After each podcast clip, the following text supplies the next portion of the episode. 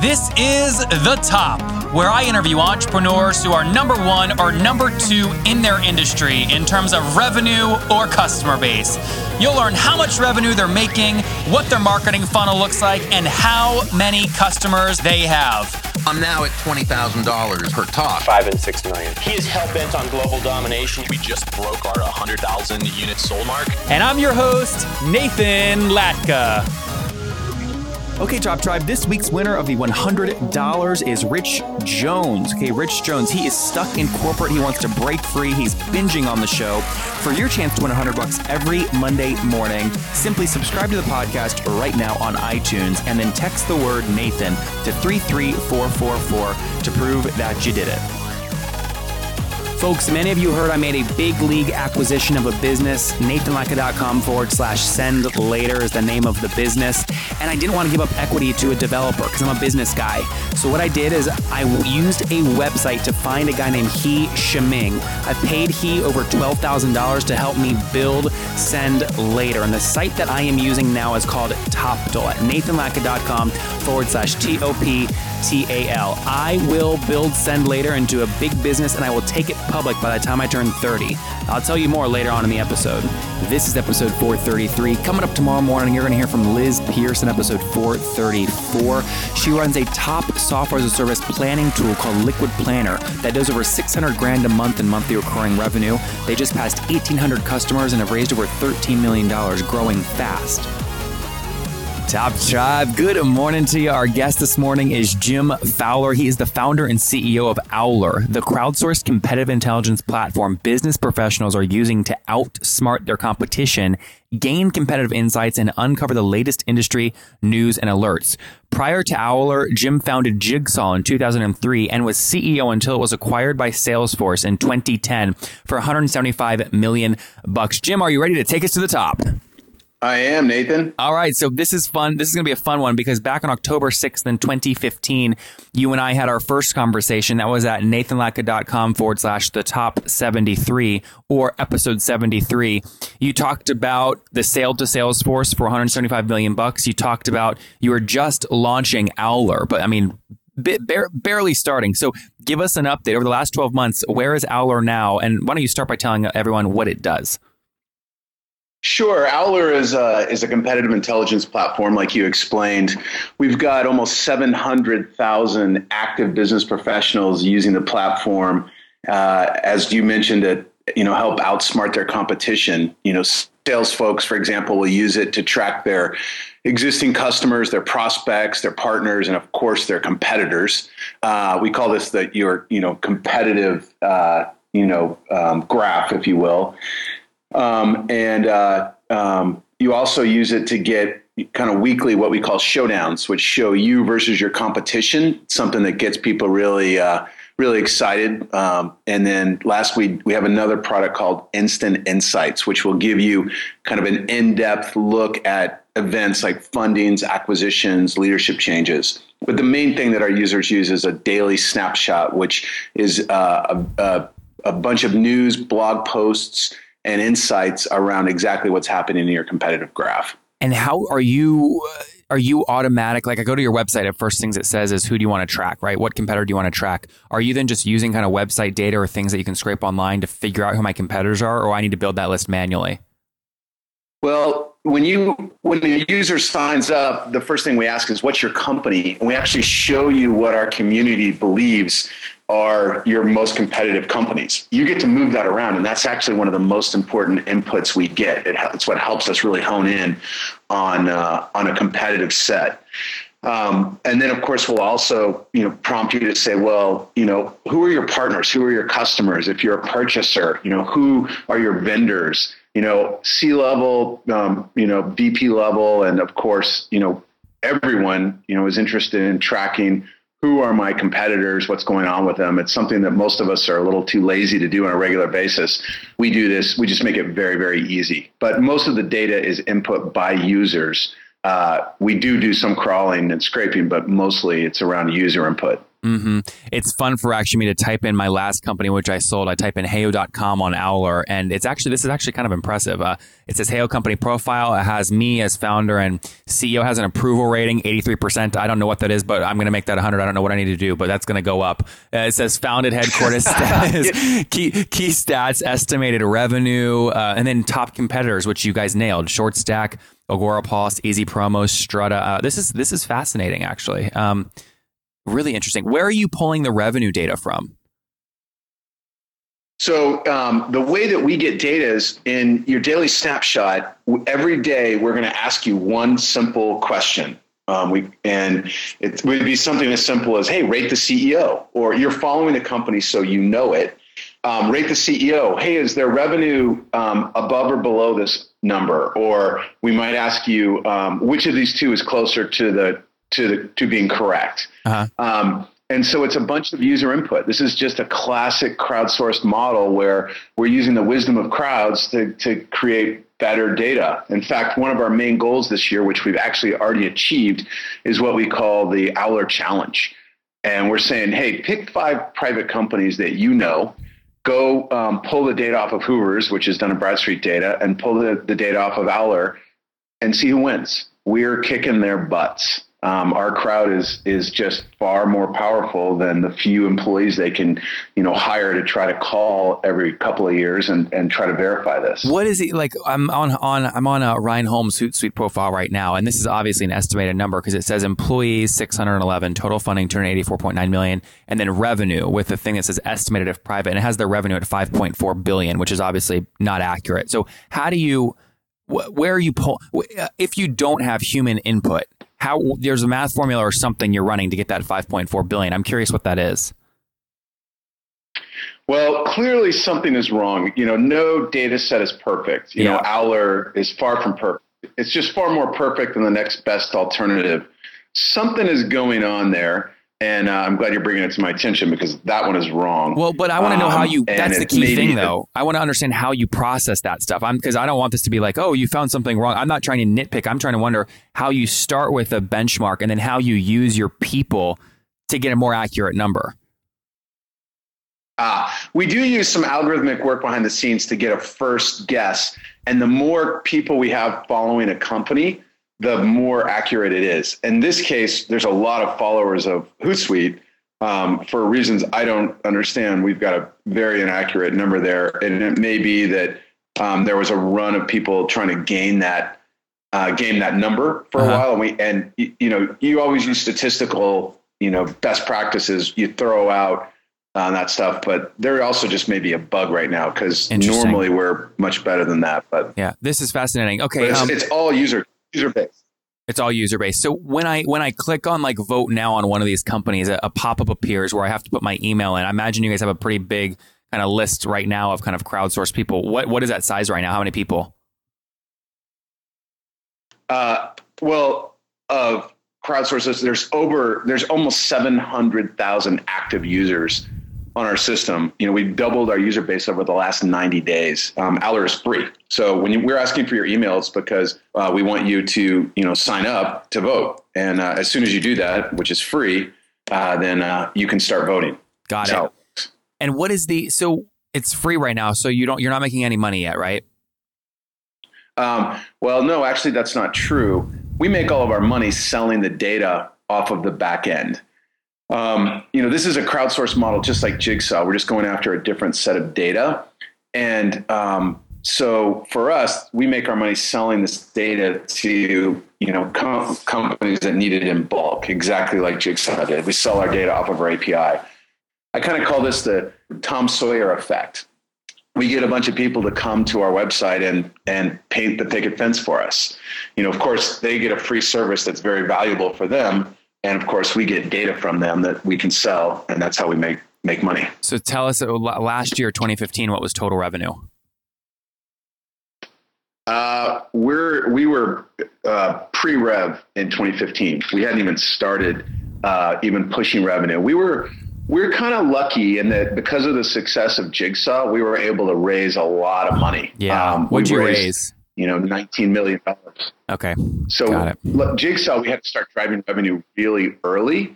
Um, here, we're really lucky in that we can kind of take a LinkedIn approach where they didn't really care about revenue for a long time because Reid Hoffman had come from you know PayPal and you know had his you know already made a bunch of money and could raise whatever he wanted.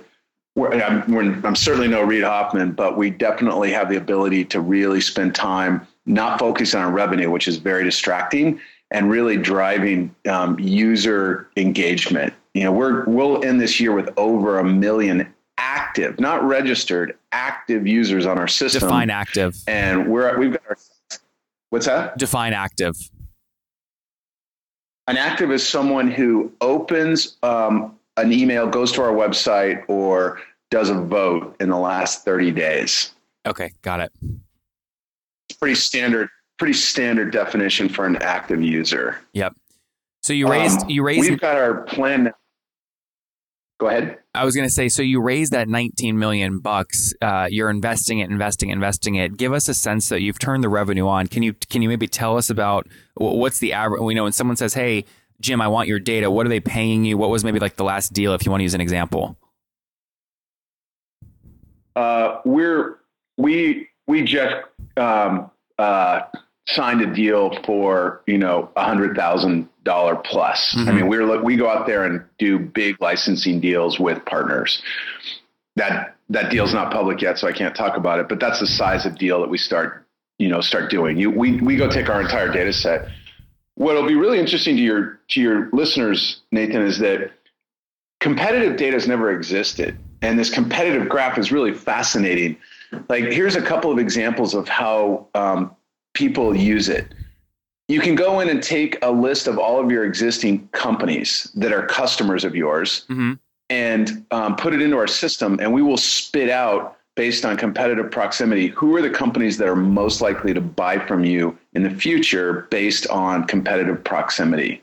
This this data has never existed before. Getting your listeners know that if they ever wanted to really you know figure out who does a company compete with, it was a do-it-yourself exercise.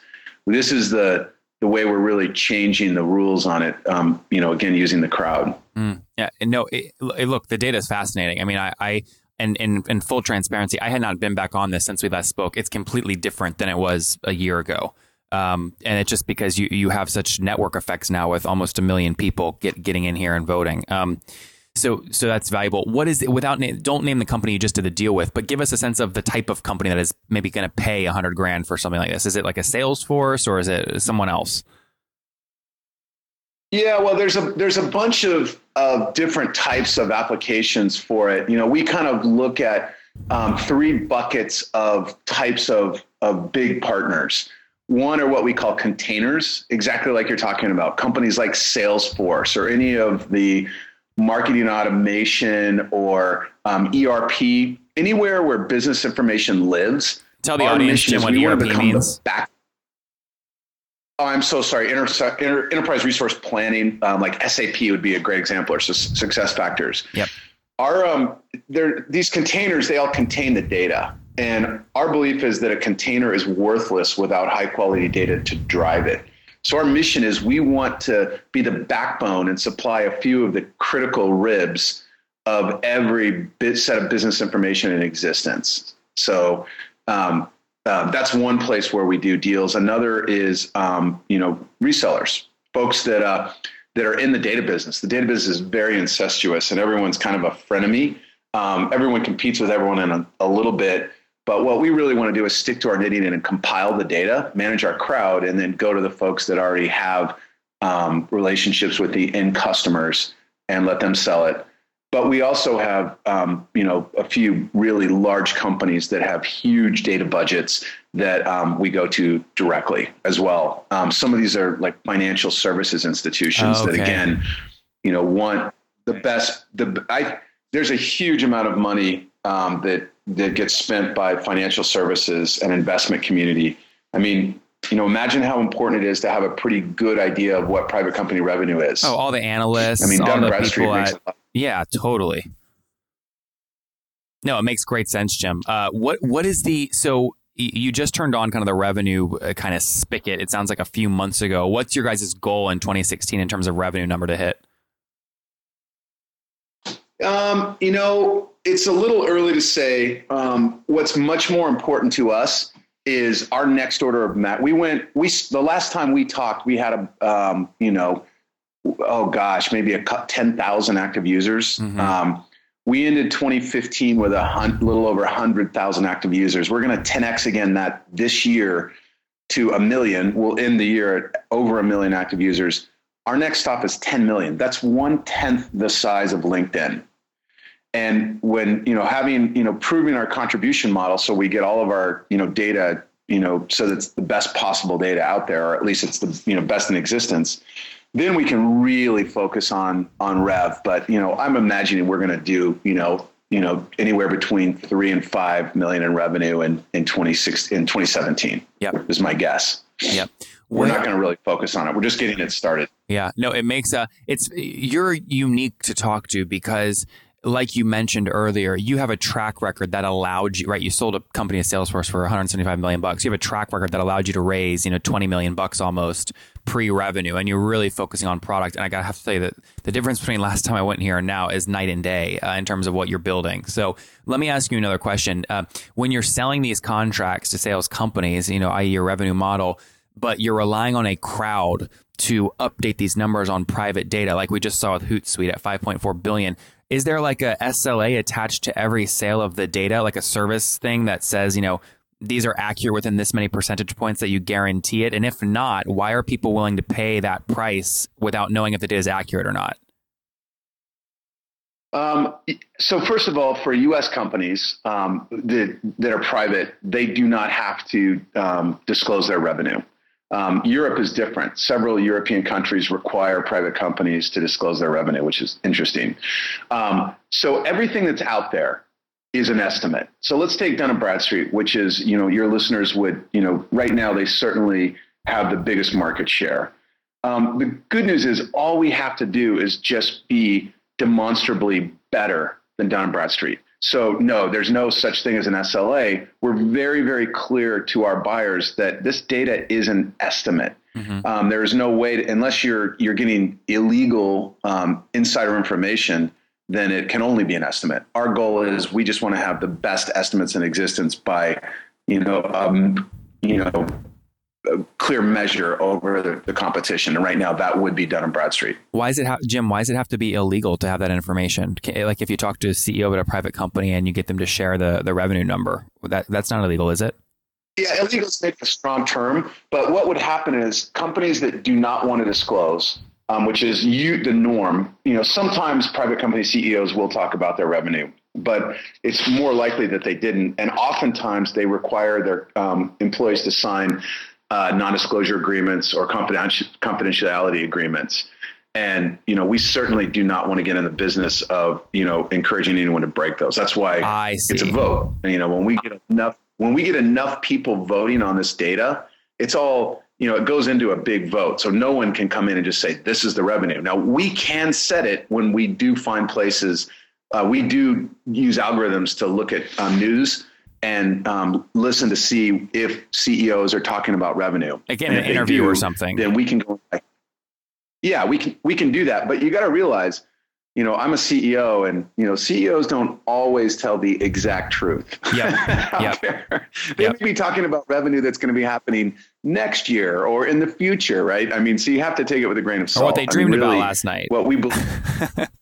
yeah it's it's getting the you know crowd if you if you do crowdsourcing well you know you're getting a, it's all about getting a lot of people to come in and vote and that's the key for us. So these just, people are voting um, like on what like on Hootsuite, I'd go in there and I know 5.4 billion is wrong just based off my gut. I would vote that down and it would automatically go down. That's what I'm trying to understand is like the collective intelligence of the people. How is that going to be better or worse than what your scrapers and kind of automatic machines are finding? Or are you just trusting that it's going to be, it doesn't have to be accurate. It just has to be more reliable than the best alternative, which is Dun and Bradstreet.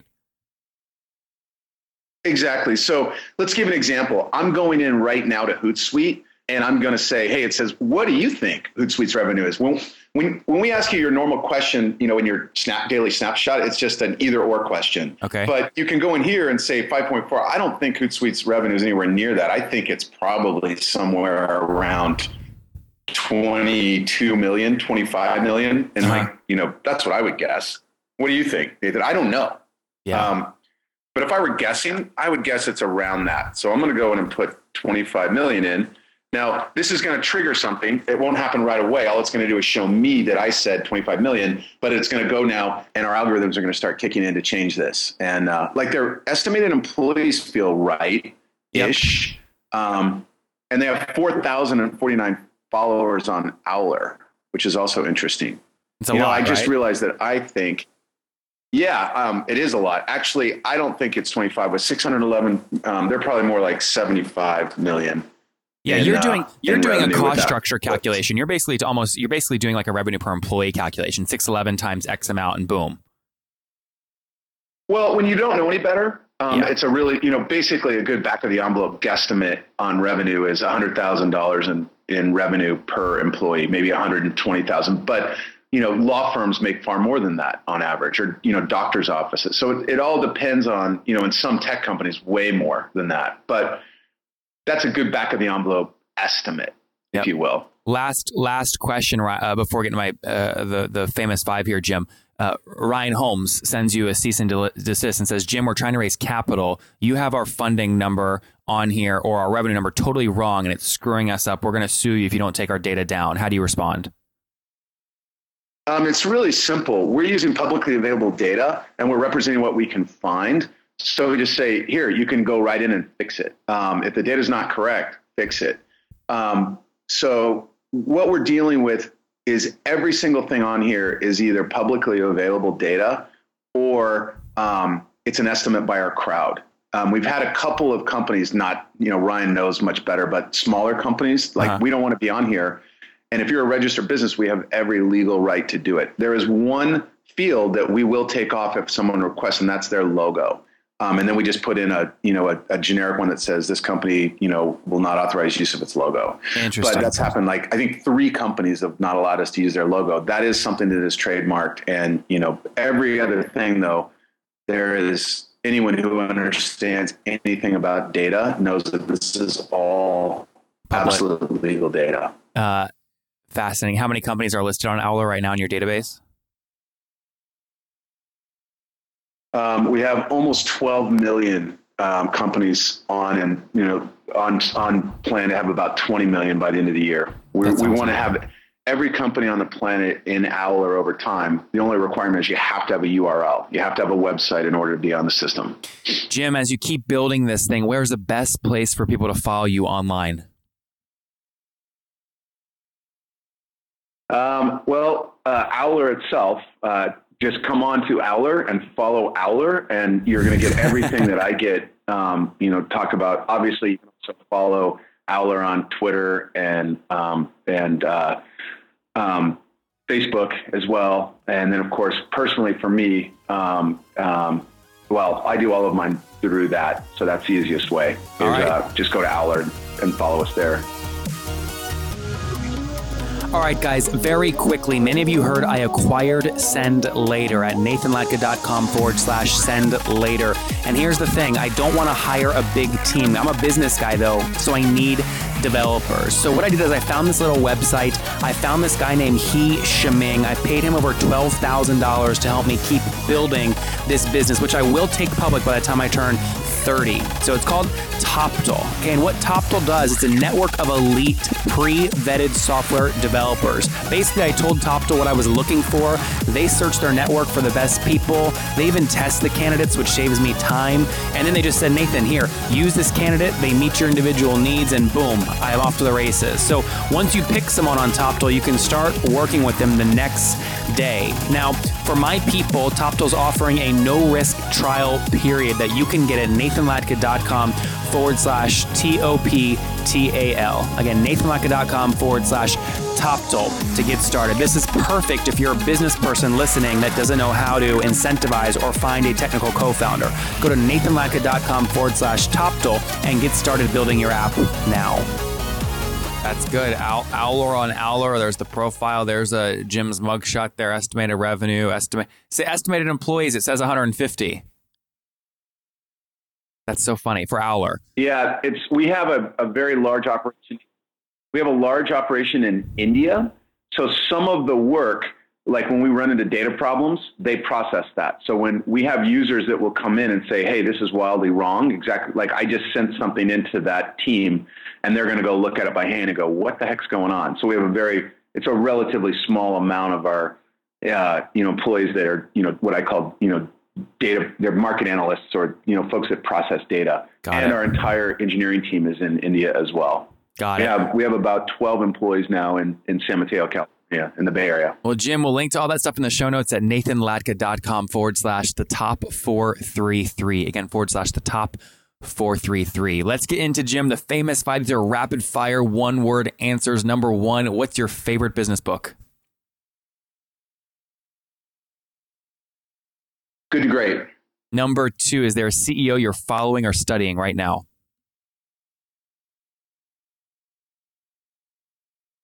Uh, Elon Musk. Number three, is there a favorite online tool you have, like FreshBooks?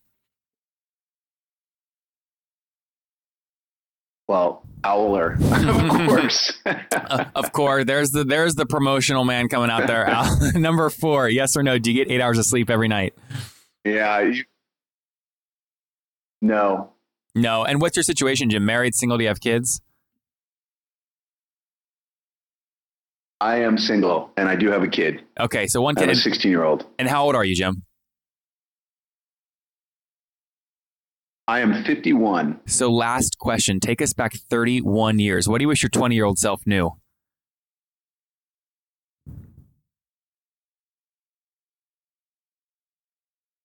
How to plan for the worst case scenario.